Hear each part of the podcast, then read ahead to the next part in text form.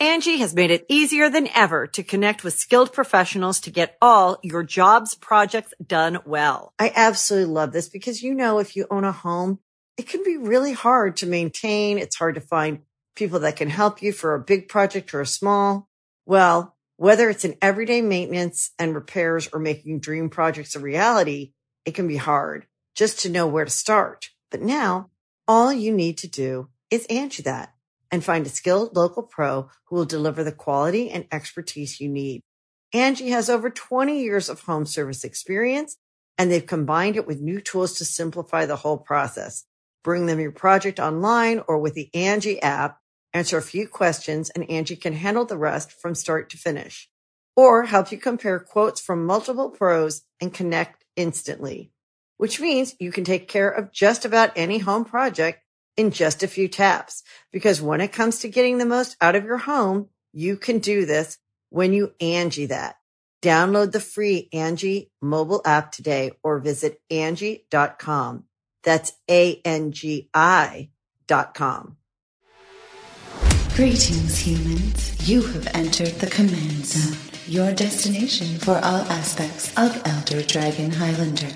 Enjoy your stay. How's it, everybody? Welcome back to another episode of.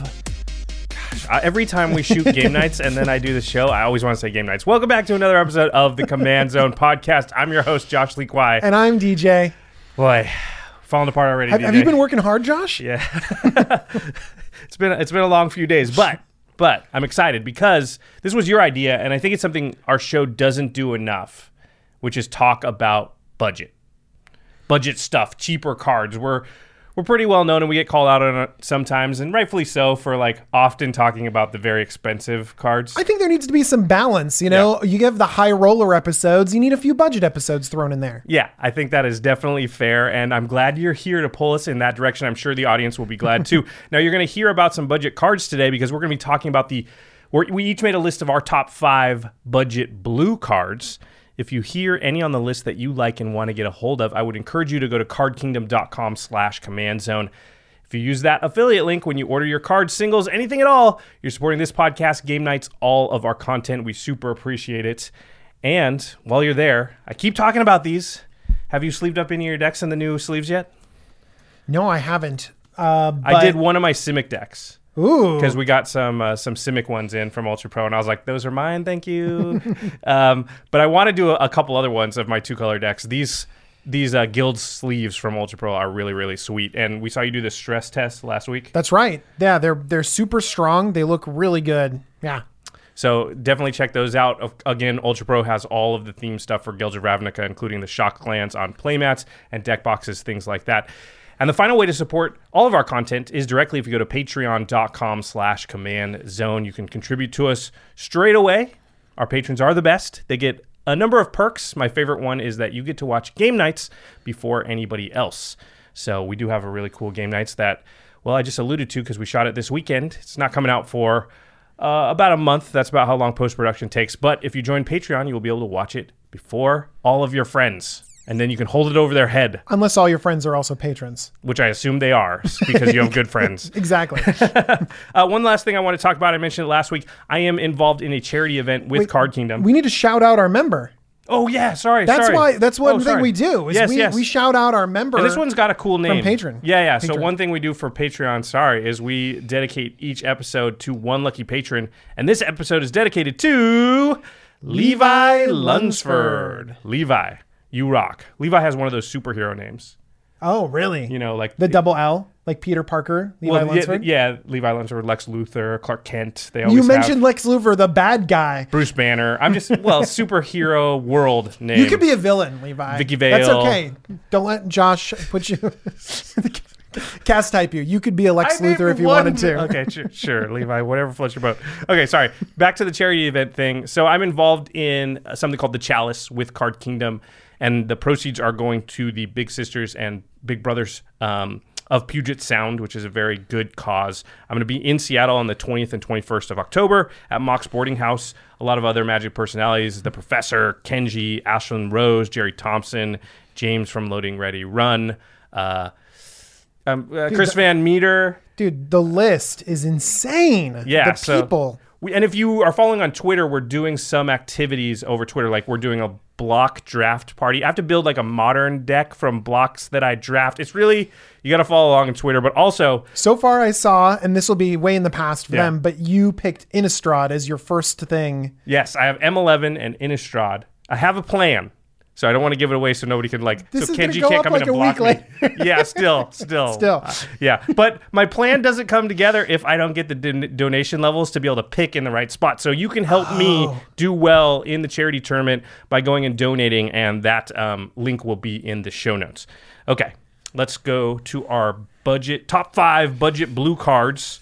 All right, what do we mean by budget?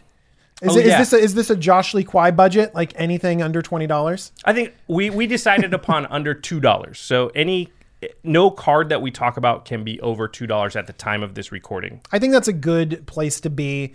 It's just like you say, like, oh, it's a couple bucks. Yeah. Yeah, And I think most players have access to something they can at least trade in value for a, a couple of dollars. You know, once you start getting ab- about ten dollars, it starts getting a little bit difficult. But Yeah. most people just with like something they don't care about too much can get a hold of a two dollar card. I feel like if it reaches a certain level where it's like lunch or a piece of cardboard, I feel I feel kind of. mm, I don't in budget that. range anymore. Yeah, you're not in budget range Yeah. exactly. So as soon as you're like five, six, seven dollars, I'm like, mm, that's a real, it's a real card we're talking about there. Uh, but a lot of the ones that we're going to talk about today are like 25 cents, 50 cents, and so we're not always going to be talking about two dollar cards. Yeah, we just allowed up to two dollars just to, you know, we had to set some I kind pushed of limit. that. I pushed that on one of the cards. Oh, did you? Yeah, I'm like two dollars. My real hope here is that by talking about these cards, we don't push any of them above the two dollars. That's the plan, isn't it, Josh? It sometimes happens, and I can't help that. So You're, you're trying to be a financial mogul with two dollar these- cards, with these two dollar cards. Okay, so let's talk about the criteria we use before we get into listing the cards, as far as like how we decided which cards were on our list, and also what order to place them. So I don't know about you, but my list five to one, I did place in order of what I thought was like the number one, number two, number three in Yeah, order. I did something similar to that Okay. too. Yeah. So What was your criteria? Well, I used three criteria, and we discussed this. We did our list separately, but then when we were talking about the criteria, we kind of discussed it, and well, we'll we'll get into that. So my criteria was the power level of the card, what I considered the bang for the buck, the usefulness of the card in a variety of decks and strategies. So a card could be very powerful, but if it's only good in like one type of deck or one deck I can think of, then it's going to get dinged for that. Doesn't mean it can't be on the list, but it would just be a, a Yeah. mitigating factor. And then the last criteria I used was uniqueness of effect. Basically, is the card easily replaceable by other cards, even if the other cards that replace it are like slightly less efficient or not quite as good? Or um, does this effect stand in for an effect that is otherwise very expensive or very powerful? So, a unique effect that costs a lot of money, and this is a budget replacement for it, a close analog, Yeah. then I would give that sort of some bonus points. Yeah. And so, and you actually placed it in that order. Like the power level is one of the first things that you're thinking about. Right. Uh, I actually use the same criteria as Josh, independent of him, but I switched them around a little bit. I put the uniqueness of effect. Uh, as one of the top things I'm looking for. I want this powerful effect, but I also want cards that are unique and also uh, are budget replacements so that your deck can function like those other decks uh, with those powerful, expensive cards.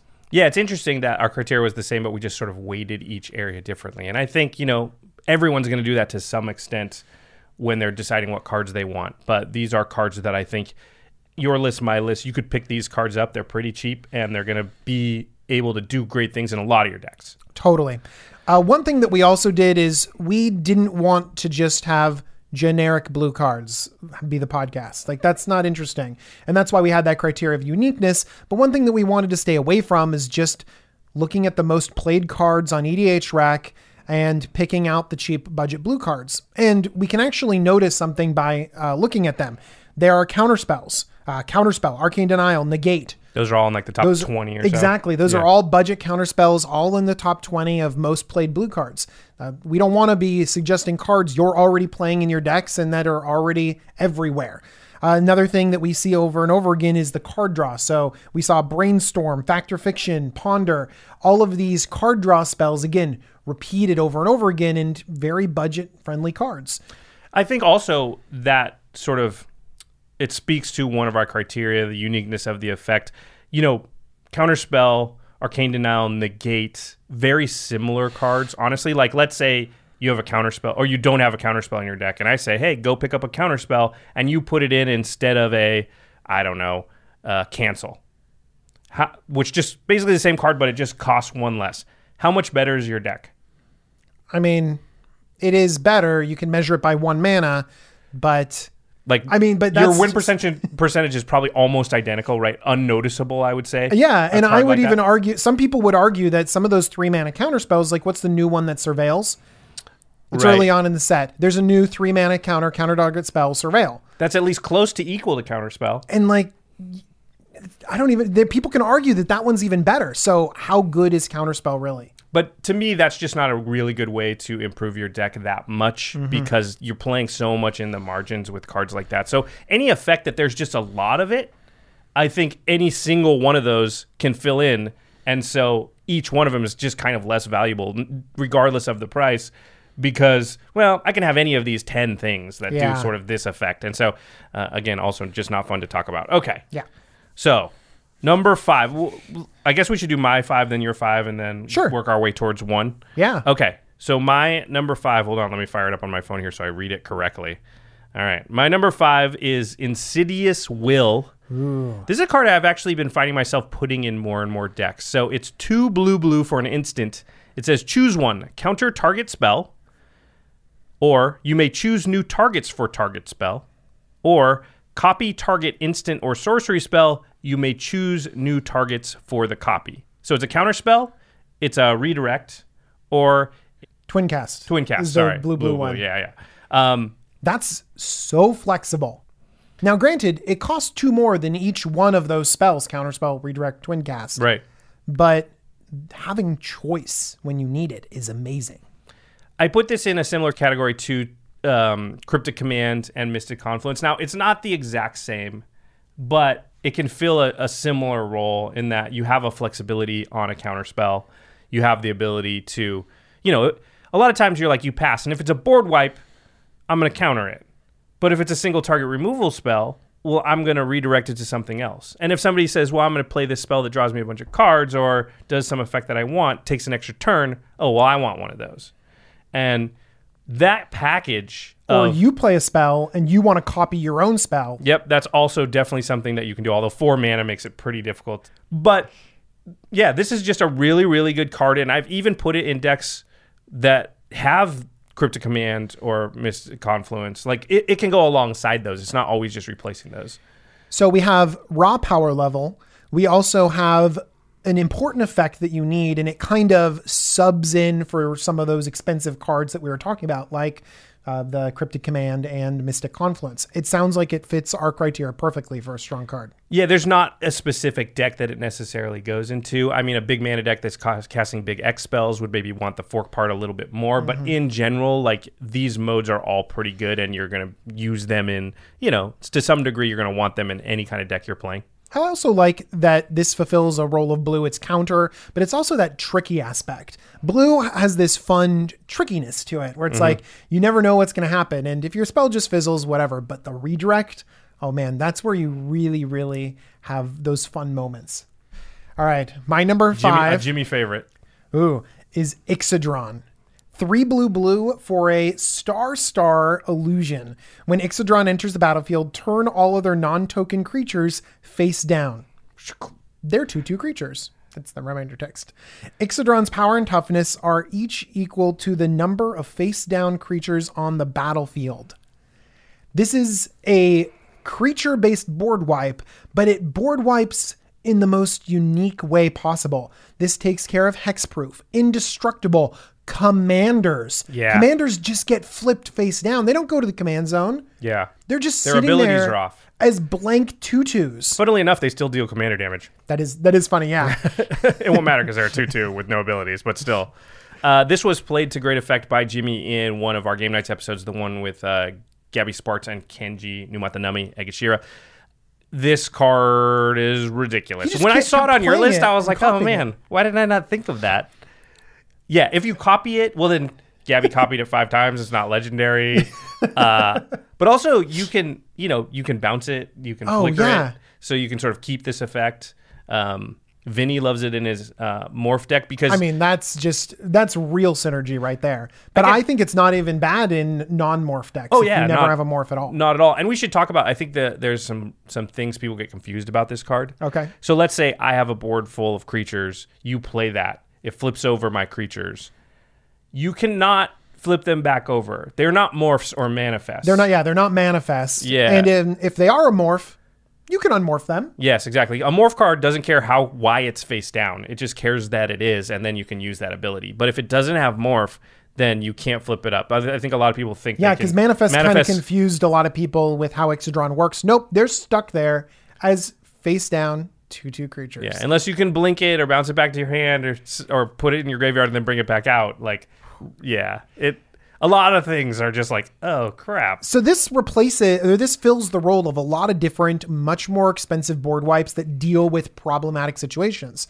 Uh, Cyclonic Rift is better than this, but this can answer some questions or some issues that Cyclonic Rift might have trouble with. Yeah. This shuts down commanders really well, and there are so few cards in our format that do that now. And there are certain colors that just have a really a much harder time with this kind of lockdown on their commander than as if you had killed it or put it back their hand Oh, yeah. or put it back in the command zone. Certain ones are like, okay, well I can't sack it and I can't blink it. Uh, you know, what will happen, and you'll notice this on game nights, is that two of your opponents can kind of team up and be like, "Hey, I'll attack my commander Yeah. into you, and then you block with your commander, and we'll both get our commanders back into the command zone." That's fine. If if you kind of board wipe them and then they have to engineer Yeah. attacks and blocks to work together against you, then yeah, like you- your card has been powerful enough to have two players team up. It's a powerful effect. Yeah, I like Ixidron a lot. And when you do get into those situations where you're blinking it or replaying it, Oh my gosh. it's just, it can be miserable. you're just like, oh, my creatures are never going to turn face up, right? Uh, yeah, I dig it. Okay, my next one is Stroke of Genius. I've mentioned this card on the podcast uh, quite a few times. I play it in. I don't want to say all, but almost all decks with blue in it. It's a blue two generic, and X. A weird casting cost. It's an instant, and it says target player draws X cards. So you play a blue two, and then so it's three mana on its base, and then whatever you pump into it, that a target player will draw that many cards. Normally, it's you drawing the cards. So it's four mana draw a card. right. That doesn't sound very good. Doesn't sound good. Doesn't sound good. It is twelve mana draw nine cards though. That's right. Yeah, and with forks and insidious wills and other things that can get out of hand, um, you know, or infinite mana situations, this is a game winner because you pointed out your opponent. so right, they have to draw, you know, you say you draw 970 cards. You know, they obviously can't do that. This, and it's an instant. I think if this card was a sorcery, Because there is this card as a sorcery, Yeah. like a Brain Geyser. Brain Geyser, which is actually harder to cast. Yeah. it's blue, blue, blue. Uh, there's a there's so there's blue blue, Oh, blue, blue is Brain Brain Geyser. But then also Blue, there's blue the one that Blue shuffles Zenith. back in. Yeah, Blue Sun Zenith. And Blue Suns is, is still very, very good. I like Stroke of Genius better. But I think if, if it said sorcery, I, I think I would play it like one third to one quarter as much. I don't think I would play it at all. Yeah. But it's so good because, and again, it's in blue. I think this is in, you know, maybe if this is in white or in green, uh, where I don't have a lot of other instant speed options. I'm, it's not as good, right? Because blue is often just like, okay, go. I'll figure out what I'm doing during your turn, depending on what you do. And one of the things when nothing bad happens is I'll just draw a bunch of cards. Yeah. Yeah. I think Josh hit on an important part about this specific card in Commander. A lot of times we see cards that are really low casting cost to be able to draw those cantrips, the preordain and ponder and uh, brainstorm and all this other stuff. Those are way better in other formats where you can't get up to the 12 mana that Josh mentioned. Later on in Commander, all of those cantrips, they might give you some value as they churn through your deck, but this gives you so much more raw card advantage. It really matches with our format better than some of those other little, very simple effects that only give you card selection and maybe those cantrip effects. Yeah. I think the fact that this does have dual usage as a finisher, and I've killed many mm-hmm. people with Stroke of Genius before, that's how I like my cards to work, right? In a modest situation, draw four cards. It's not the end of the world. Is it the most efficient thing? No, but it's it's not bad. In a good situation, draw ten cards is great, and in a great situation, kill my opponent. One thing that I like as well is that this might be the best version of the draw card. There is no other version that's better than it. Yeah, You know what I mean? Like you're thinking like I need to draw a massive amount of cards at instant speed because I'm gonna have a huge amount of mana. That is the card you go to. There's not like a ten dollar version that we're all avoiding because it's too much outside the budget. Yeah, I mean Sphinx's Revelation maybe, which is harder to cast and it's in two It's in color, two- can't yeah. go in the same things. It gains you a little bit of life, but honestly, Stroke of Genius can be better in a lot of instances because when with cost reduction reductions, that two colorless can go away in a lot of different decks. You're thinking of Mizzix, aren't you? Mizzix and, and and there's other things that sort of reduce the colorless cost of a spell. Mm-hmm. A lot of those Baral or Yes. Jace's Sanctum. Yeah. Uh, which a lot of Spellslinger decks that would play an instant speed draw spell would play. But I definitely have this card in, in decks that don't have that stuff too. Hmm. So it's just it's just you you feel pretty good when you have this in your hand. Nice pick, Josh. I like it. Let's let's go to your number four. My number four is Oh, this is a good one. Diluvian Primordial. Yeah. Okay. Diluvian Whenever Primordial this actually lands, it's just like, oh crap. is five blue blue for a 5 5 avatar with flying. And when Dil- Diluvian Primordial enters the battlefield, for each opponent, you may cast up to one target instant or sorcery card from that player's graveyard without paying its mana cost. If a card cast this way would be put into graveyard this turn, exile it instead. This is built for our format. This thing is bonkers. Oh my gosh, we're you're playing at a four player table. That means you get a 5 5 flyer for seven, but then you cast three spells. If you cast a ramp spell, sure, why not? You cast a card draw spell, sure, why not? But this has the top end of casting things like Rise of the from the Dark Realms. I've seen that or, happen. Yeah, I've seen it happen too. Or just the cards that you desperately need. It's so amazing. And this is another um, example, kind of like Stroke of Genius, of maybe we see cards that are, hey, it's a creature that's got some value tacked onto it. That's a good card. But then you take it up to commander levels and it really, really gets pushed. Uh, Mulldrifter is a great card that Right. we, we play all the time. It's another one of these cards that's kind of in that top 30 budget cards. Uh, but I'm kind of like thinking, well, Mulldrifter's got kind of a ceiling there. It's only can get so good. Right. Diluvian Primordial, It can straight win you the game. boom! It just goes all the way to the top. Boom. It has, and it does that other cool thing that Blue does too, which is like messing with your opponents, Yeah. messing with them, taking their spells for your own. I I just think it's great. I like cards when they're expensive like this that you actually don't want to. Uh, expensive mana cost CMC. Mm-hmm. You actually don't want to cast Diluvian Primordial on turn three or four, right? It's unlikely to get you anything good. So it's the type of effect that, yeah, I actually want to wait for it, so I don't actually feel when I'm holding it like it's holding me back exactly. Does that make sense? I mean, Mm-hmm. Yeah. it's the five five flyer part would of course be good on turn three, but it's commander. It's not gonna be that great. I really need some things to happen, some mill to happen, some people to cast some stuff, and then I drop this down. And yeah, I mean, we, I've seen games where it's Oh, I- literally just like, yeah. well, that's it. Like yeah, it just we wins. lose. It just wins the game. Yeah. I've I've hit uh, Rise from the Dark Realms and uh, what's the one that gives you time stretch? Yeah, before. I- that's what I was just gonna say. Maybe was I in the game with you when you? Did I don't know. because I have a, I definitely have seen a Rise from the Dark Realms into a um an extra turn spell, which was just, just- like, oh Everyone's just like, yeah, crap. No, you just cast like twenty mana worth of stuff. I think the best part is that you're just gonna say like, all right, you look around, you're like, all right, guys, what's in those graveyards? Everyone's kind of like, oh man, what is it this time? what is it? And you go through the graveyards and you just kind of go shopping through your opponent's graveyards. I love it.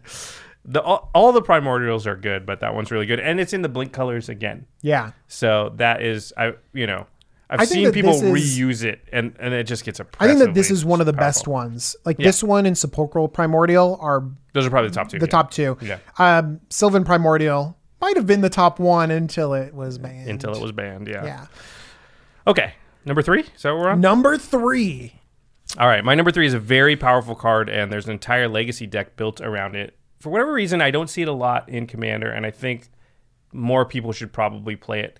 I think more budget players should probably play it, honestly, because as a budget player, you need a little more explosivity than a non-budget player. I, Hmm. I think you need a little bit more surprise, and you might be willing to give up a little bit of value This because might have more variance, but you want to grab onto that variance because you might not have that val- that long term value that you're talking about. if you're playing in a group cards. and like you know the other people in your group or, or a couple other people have like very expensive cards eventually they're going to draw those cards the longer those games go on right and so if you have a chance to sort of have a spiky spiky that means competitive to have like a high variance play like you said Mm-hmm. and it just shortens the game sometimes that could give you more wins you could steal wins and this card is a steal wins type of card also in competitive edh it's just a wins type of card it's high tide it's one blue for an instant. Very cheap card, 50 cents or so. Until end of turn, whenever a player taps an island for mana, that player adds blue mana to his or her mana pool. So it makes all your islands tap for two blue, basically.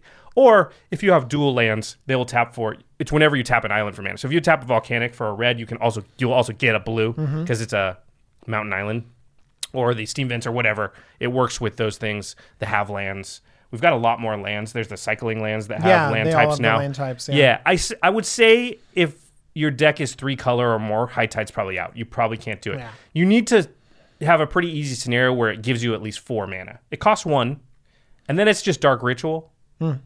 and that's fine. But that's at the low end. That's fine. Like you're gonna get four mana sometimes, and that might be enough for you to do something explosive. But sometimes you get ten. I can see how this is like you're describing a, a high variance play, very explosive, a little bit risky because you are using a card to get this effect. Yes. And so you better get a lot of mana and a lot of acceleration to make it worth you being down a card. And another downside of the card is it's it's it's symmetrical. So islands your opponents tap for mana. It says whenever a player taps an island for mana. Hmm. So you have to be careful with that too because blue is kind of the most played color, or it's at least tied with green, I'd say. And so you have to look around and be like, what untapped mana is out there? Because I don't want to be giving you. Does Josh have Vedalken Orrery out in a bunch of untapped islands? Yeah. So yes, there's downside, but the upside is huge. The upside is I get basically an extra turn's worth of mana right now, which means that I can leapfrog and make my play, my game-winning play, or the one where I lock up the game, a turn early. That's a great way of saying it. You know, a lot of times we've talked about the critical point in a game is when you can play multiple spells a turn or when you can sort of double spell. And this kind of jumps you a turn ahead because you invest one blue and then suddenly, boom, you have double the mana and you can jump that extra turn ahead and really commit to the board, really make your big play. Yeah. It's also can be good. It's an instant, so stroke of genius or something. You know, once in a while, you're just like, I'll just use this to draw three extra cards, and then it's not, you know, it's not losing a card. Blue's also the card draw color, and in general, you could afford more to waste a card on just mana than say red or white could. The agree. same card in red or white, not as good. The losing of that card is just it hits you harder than if you're in blue. I agree. I agree. Okay. Okay. My number three is another powerful flyer. It's Tidespout Tyrant. This card's ridiculous. five blue, blue, blue for a 5 5 flying djinn. And whenever you cast a spell, return target permanent to its owner's hand. Return target permanent. Permanent. Yeah. And the spell doesn't have to resolve either, it's just casting spells. So this does cost a lot of mana to hit the battlefield. A lot. eight. Uh, and it's hard to cast spells after you've paid eight to get this on the battlefield. But this has so much potential for just controlling the game after that. I love that it's also just any permanent. So you can save your own stuff, rebuy your own spells, save your Tidespout Tyrant. So when you start getting a certain critical mass of mana, you can just start gaining value and bouncing things all over the place. It's an incredibly powerful effect.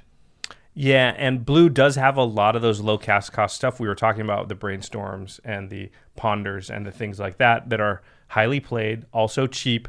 They're great with a card like Tidespout Tyrant because you can bounce stuff, and also, like you said, you can you can use those now to save the Tidespout Tyrant when they go after it, and that means you maybe have to hold one or two mana open. Um, and then if they don't do that, the fact that it bounces lands is because I've definitely been in games where like I got Tidespout Tyranted off the battlefield because they just went there goes that land, there goes that land, there goes that land, and I'm like, okay, well, I have two lands. Yep. like I'm not winning this game now. yep, yep, yep. Yeah. I love it. I love it. Oh gosh. Uh, another thing is that this was just reprinted in Battlebond, and so uh, what used to be a four dollar card is now a fifty cent card. Yeah. Good stuff. Yeah, that's true. Because I was like, is that two dollars? Like when you put it on the list, I didn't realize. Yeah, because a little while ago Yeah. it was kind of like you're like, ah, it's like a fringe card. It's kind of cool, but it's like way too much money for the effect it is because it's an eight, it is an eight CMC creature. Yeah. Uh, so you were like, eh, maybe not. And then Battlebond comes out, and suddenly it's a 50 cent card, but people don't know to give it a try in their cool decks. I know why you like it. Braids. I, it is in my braids deck, Yeah. yeah. Because I, bra- I braids it out, and then I play a few And then you spells, a and I spells. bounce all of their braid stuff. Oh, you're like, what'd you braise it? Okay, well, no, it's back to your yeah, head now. Jared. you monster. Okay, my next one is one that we talked about on the episode. We had the Magic Man Sam, Sam from Ristic Studies on, and this is a card that stands in for Force of Will. I guess this is. Here I am. is an expensive I've got a I've got a card that stands in for Cryptic Command and Mystic Confluence, and now I've got a card that stands in for Force of Will. And you know, hey, listen, you like those effects, and they're I don't, powerful. and I don't have unlimited Force of Wills. Like I don't know. I know people think we have. Well, you have every card. alliances, Force of Will. Yeah. so unlimited. I have I have a couple Force of Wills, but I have 30 EDH decks. I don't have Force of Wills for all those decks. And foil is my replacement in a lot of them. Now, uh, it's kind of like High Tide. You need to be in a deck with a high amount of blue in it. I don't think three color and onward maybe can play it. Maybe three. It's two blue blue for an instant. It says you may discard an island card and another card rather than pay foil's mana cost, and then you counter target spell. So, like Force of Will, you have to discard a card, but in this case, you have to discard two, and one of them must be an island. That is a real downside. There will be times when you can't cast foil that way, which is okay because a lot of those times you can still just pay the four and cast it. I think people forget, like, listen, that's not what you want to do. but it's still there, and Right. that's still a fine counterspell.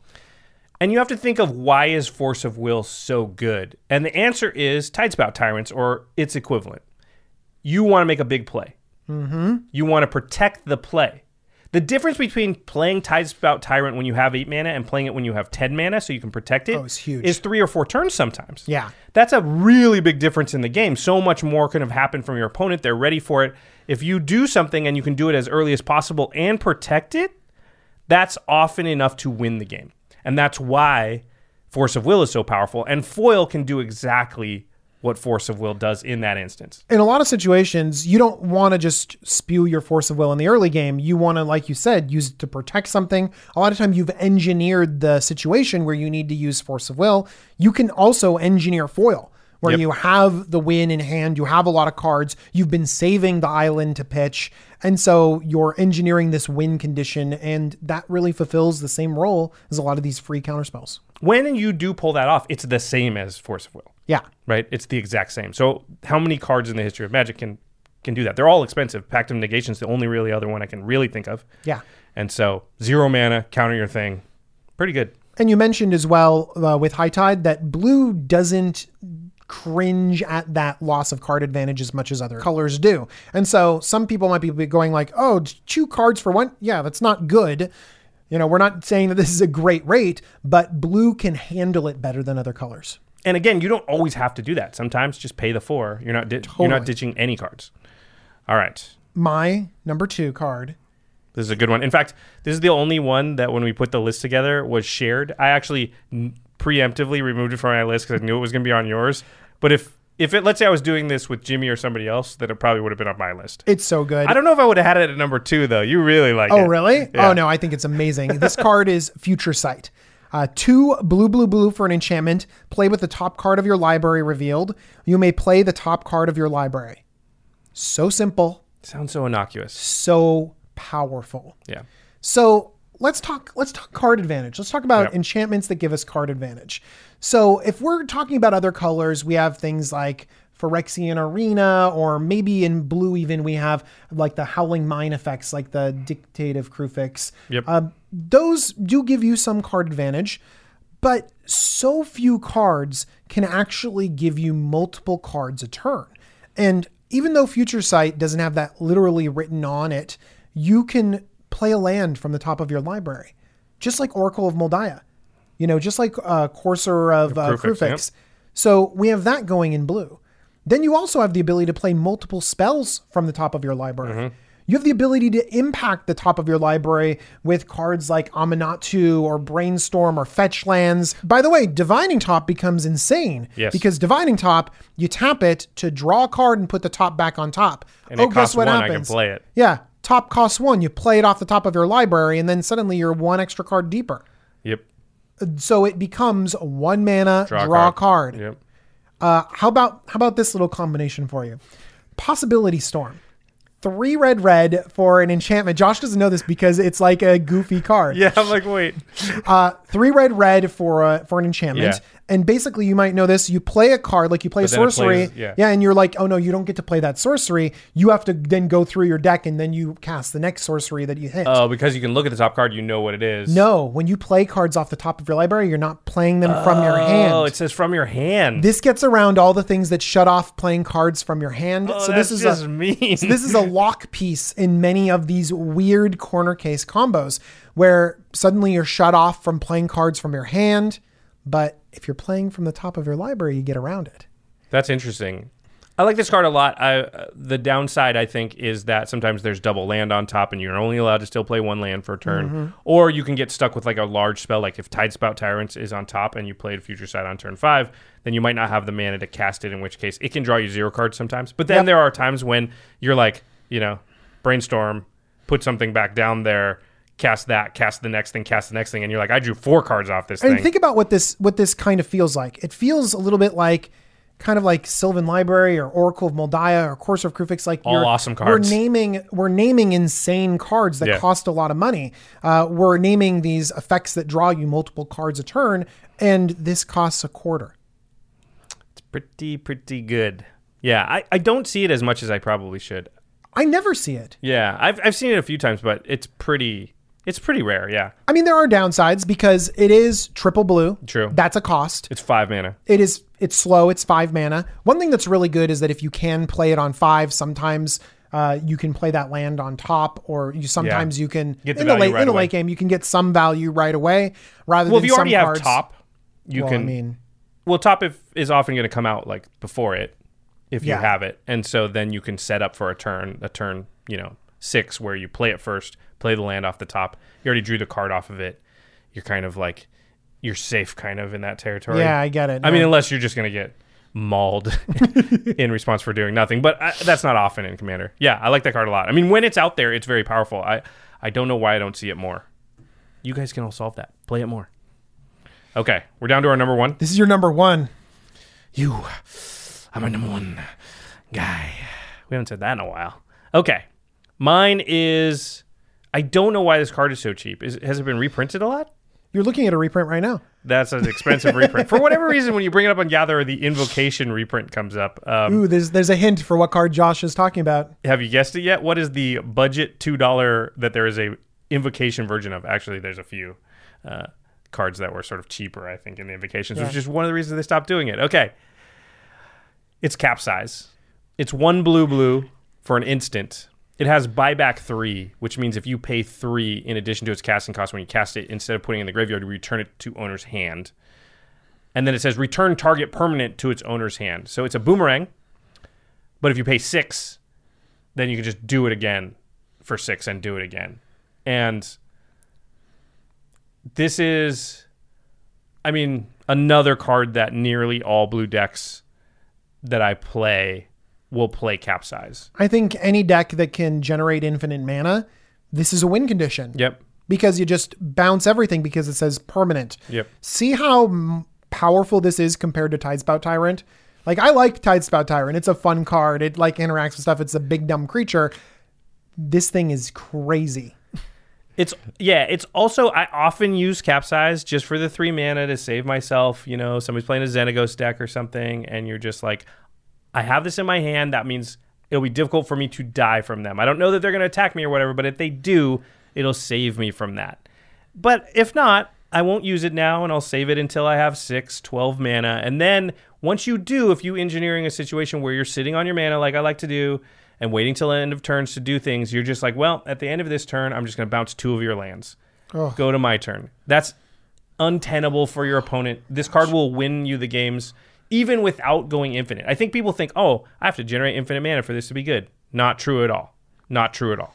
I mean, it's great. I mean, you just win if you generate infinite mana, true, which true. is which is for the top end of a card is awesome. Yeah, but it's. I think. I think it. I mean, I just can't understand why it's not a little bit spendier. Why it's Yeah, let's let's talk about like because you just mentioned this. It's like base level. Uh, save me from marauding huge creature that's going to smack me in the face, or Craig's infect creature. Doubling season um, because it is target permanent. I think if it was just creature too, it would be way worse. But Nev's disc, So that's the baseline. yeah, And then the top end is like, well, if I get in the right situation, I just win the game. yeah, this card, yeah, That's takes it home. flexibility. and also in the middle, it's still good to do it just twice. You know, there's there's been certainly games where I'm like buy it back once with I only have three mana left, just cast it again, and that's just gonna get me what I need. And now like your recovery time is just you you you can't win now. This also interrupts a lot of combos. I Yep. think that's really strong too. Is that people try to assemble their combination, and then you're like, "Yeah, I'll just say, we'll, I'll save us all," and Yeah. then you bounce something. I'll bounce something. Yep. Love this card. You feel so safe when you have it. I like cards that make me feel safe. it's funny people get this idea that I'm like Mr. Counterspell player or something, where it's like if you Josh, you do have uh, two counter spells on this. yeah, where you've played with me though, I'm not a counter everything type of player. No, you're I'm not. very much a pinpoint. Wait, like oh my gosh, I need to laser beam that thing. But everything else you're doing, I'd let happen until the moment that By the way, that's how you should play counter spells if you want to win more games. I'm being totally honest. Like when we when we talked about one of my first episodes on here, my first episode on here was playing control. Right. You don't just spew counter spells all over the place. People hate you, and you're not using the card advantage to your to your own advantage. Uh, so you need to target your counter spells, and that's the way Josh plays, and that's what cards like this do for you. And I would say that most of my decks have fewer than four counter spells. It's like Swan Song, Foil, um, maybe an Insidious Will. You know, maybe That's a a regular, good. maybe a that's a good package counterspell. right there. Yeah, and that, it's good, and I'm just using it. You know, I'm going to save myself one time or protect my thing one time, and that's why I'm not going to use it. You know, until I really, really have to, because I don't have a lot of them. Yeah. Okay. All right, my number one card. Uh, this this card hits the uniqueness scale. I scale. had to look this card up. This card hits the uniqueness scale. Oh, man, this is also the card that's like just there at the two dollar mark. Uh, and so Card Kingdom has some for sale for one eighty eight. It's old. So hopefully they don't get all bought out and then people get angry that this is a two dollar and twenty five cent card. But Well, by the I way, it's wor- at this time of recording you can buy it for under two dollars. And honestly, I think that it is a good pickup. And I'm going to talk about the card. Like you said, they're never going to reprint They're it. never going to reprint this. this card is Quicksilver Fountain. It's an artifact, and for three mana, it says at the beginning of each player's upkeep, that player puts a flood counter on target non island land he or she controls.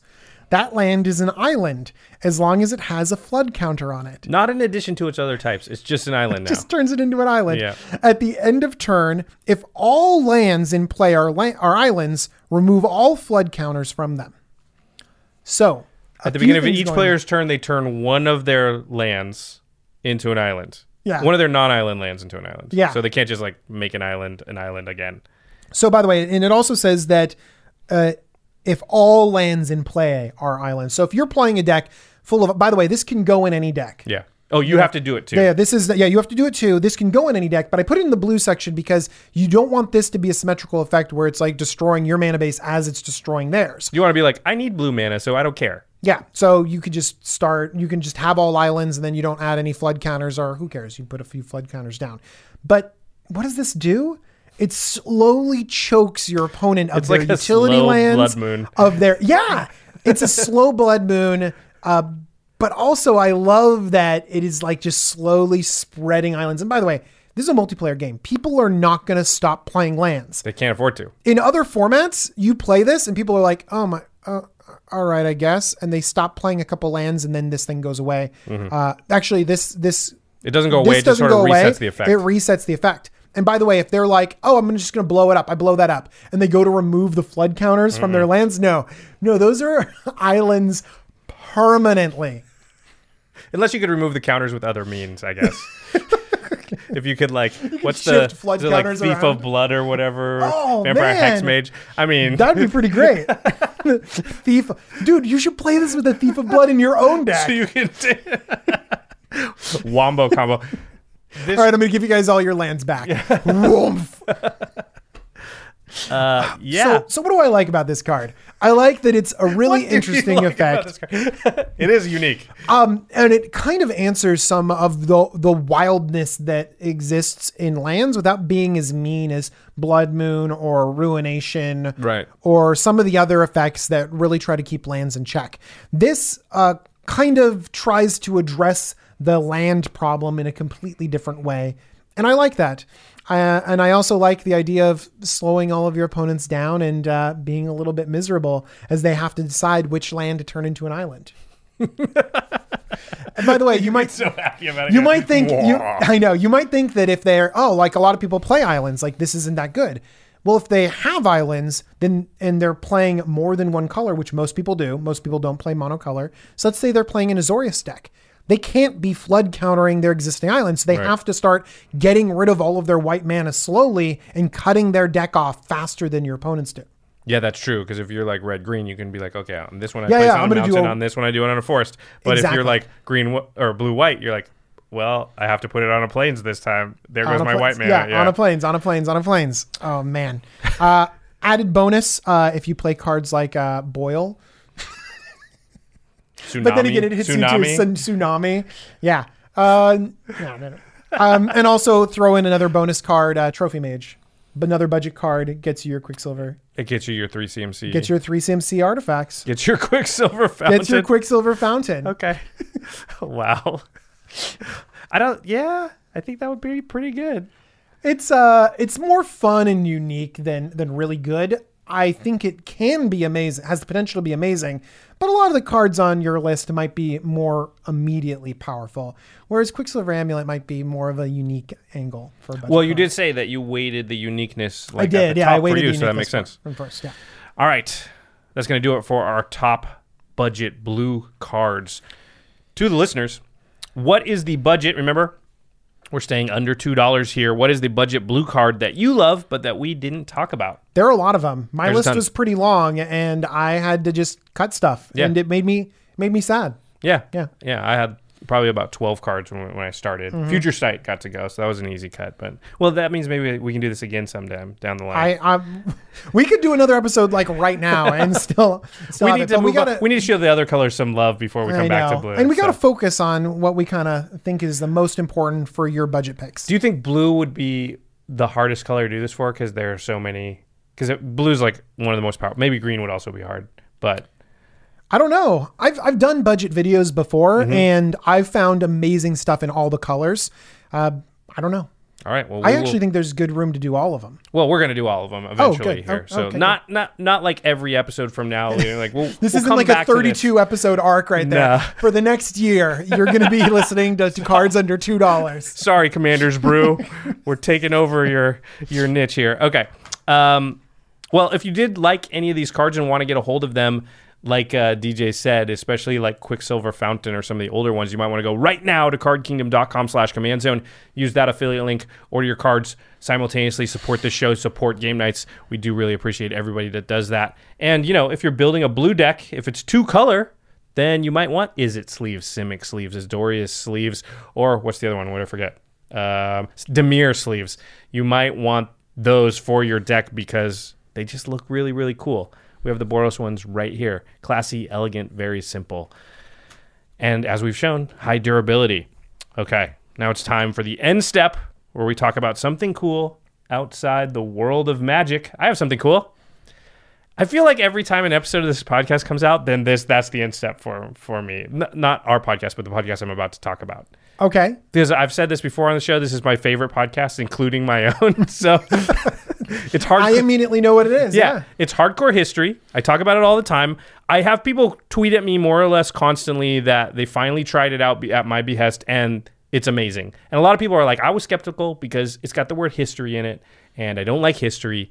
And I always say it shouldn't be called that. It should be called like something, some kind of store, something People stories. also get freaked out when it's like hardcore. It's like I'm only so-so on history, and this is hardcore history. yeah, But really what it is is it's his ability to tell a story to get you in there to in a time period. It really is like an audiobook. If you like audiobooks, Mm-hmm. if you like listening to stories to people read you stories or tell you stories, then you will like this stuff. And Dan Carlin, who's the guy that does hardcore history, is just very, very good. Now the story he's telling happens to be true, but he's great at like grounding it, explaining it, but also keeping it entertaining. He's not like a fuddy duddy. He's not stuffy in any way. He will make comparisons to like pop culture stuff to kind of give you reference for what's going on. Didn't he joke on. around that he mentioned Avengers like three times? Yeah, exactly. He always talks about aliens. Like, well, imagine if aliens came down. It's kind of like that, you know. Like, That. it's he's he's very easy to relate to. So even if you don't like history or aren't hardcore into history, I would encourage you to try it out. And they just came out with a new episode, um, and you didn't even know about it, DJ, because and this was another reason to mention on the show is that they have two feeds. So on iTunes or Stitcher or whatever, there's a hardcore history feed, but then there's a hardcore history addendum feed. And the addendum feed has the stuff that Dan that is sort of like um, shorter or like a, uh, not quite as in depth as like. So what he'll do is he'll do these long series of podcasts, and it'll be like four podcasts, and each one's like a, three hours long. And the It's like an- research that yeah. goes into them and the effort that goes into crafting these things has to be insane. He comes out with one like every four months. Like that's how how long it takes. So it's like game nights on steroids. They're great. Those are the ones that are like audiobooks. But he also there's stories in history or things that have happened that they don't require that amount of time, and he wants to be able to tell those stories too and take a break from the really long stuff. And so he has this addendum feed, and that's where you can find some of his other stuff. And uh, on this this one's called Nightmares of Indianapolis. Have you ever seen Jaws? I mean, yes. There's that great scene in Jaws where like the the boat captain is talking about he was on the USS Indianapolis, and that's Oh, for a second, I thought you were talking about the city. I was like, where is Josh going with this? Sorry, it's the it's the it's a ship, the USS Yeah, Indianapolis. It was a ship. torpedoed near the end of World War II, and the trials and tribulations of those sailors. Oh my gosh. It's one of the great sort of shark attack stories uh, in recorded history. In that this ship goes down in tropical waters, and these guys aren't like freezing to death. They're out there though, and they were on a secret mission because they were carrying the parts to the A bomb. I'm and, feeling and so like I know the story. I'm like feeling nauseous, like as you're describing it. That's how like, like oh my gosh, like this story. It's crazy, and they just basically their ship goes down. There's like 1,200 of these guys on the ship. They don't all survive when the torpedo hits, but an, hundreds of them make it out, and then they're in the middle of a school of sharks, literally, and nobody knows they're there to. I mean, nobody knows exactly where they are to come rescue them, and they're there for days, and it's a crazy, crazy true story. So, hardcore history. Dan Carlin doing great stuff. It's really compelling. Um, if you haven't listened to it before, I always say this check out the Blueprints for Armageddon series. That is his best one, and it's available still for free on iTunes. So check that stuff out. Another thing to check out while you're on iTunes is the Masters of Modern. Alex Kessler, Ben Bateman, they are modern masters, and they talk about that format and all things competitive magic. They've started doing video recently. They're also helping me out a little bit with this Chalice event because I have to build this like. I have to Are you a- bringing in ringers, Josh? well, I mean, I don't know about modern decks and stuff, and I was like, I don't know. Like, can I can I build twin? Can I build pod? Like, what can I build here? I don't know. Like, help me, guys. What Wait, what? can you can you build pod and twin in this in this deck? yeah, because you this can't version? build full modern. We're drafting the sets, so at Well, I know, end but of like if it's modern banned, because pod's banned in modern. right, Can it's not you- it's not the modern bad list. It's just you can use any card. You should build pod. well, I only have four. I'm only gonna have four sets to work with. So Well, which one's pod in? That's one set. I have M11 and Innistrad right now, and I'll have two more. So it's, you can't build like a full modern deck. No, you, you can can't. build like an approximation one. And so now it's a question of like, what deck has the most moving pieces that I can move in from other sets that are like close approximations, so the deck still is good yeah. Can you in, can- you can put four ofs though in right? of any of those sets. Yeah, the oh, any of the four sets that I have. This have. is an interesting puzzle. You should Yeah. make sure that you're following Josh on Twitter so you can see how he puts this deck together. Well, a lot of it is Alex and Ben because I'm like, guys, I build commander decks. I really am not sure. And they're like, oh, you should do this, and you could do this, and you could do this, and you could do this. And I was like, okay, well, which one should I do? And so there's an entire uh, text message discussion thread every single day about what I should do. But anyway, those guys, they know their stuff. You That's an awesome charity event. It's going to be really fun to watch. yeah, yeah. Uh, I'm excited for it. So you can check out Alex and Ben at the MMcast on Twitter or right next to us at collected.company. All right, our editor is Josh Murphy. Murph! Special thanks to Jeffrey Palmer for the living card animations at Living Cards MTG. Do you know what card this is? Thousand? Year Storm. Thousand Year Storm. That's that. That was uh, the lightning. That was the, that was the thunder. Oh, that was the thunder. that was- Sorry. I was doing the thunder sound effect. It's pretty sweet. Thank you, Jeffrey. As That always, looks awesome, for hooking it up. All right, everybody. Thanks for listening. Bye, everyone. Peace.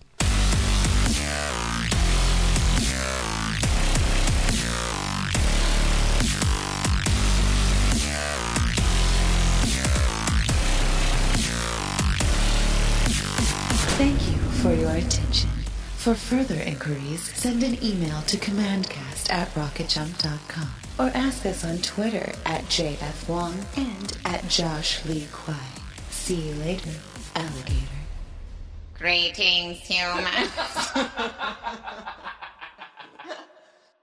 Angi has made it easier than ever to connect with skilled professionals to get all your jobs projects done well. I absolutely love this because, you know, if you own a home, it can be really hard to maintain. It's hard to find people that can help you for a big project or a small. Well, whether it's in everyday maintenance and repairs or making dream projects a reality, it can be hard just to know where to start. But now all you need to do is Angi that and find a skilled local pro who will deliver the quality and expertise you need. Angi has over 20 years of home service experience and they've combined it with new tools to simplify the whole process. Bring them your project online or with the Angi app, answer a few questions and Angi can handle the rest from start to finish or help you compare quotes from multiple pros and connect instantly, which means you can take care of just about any home project in just a few taps. Because when it comes to getting the most out of your home, you can do this when you Angi that. Download the free Angi mobile app today or visit Angi.com. That's A-N-G-I dot com. you can host the best backyard barbecue.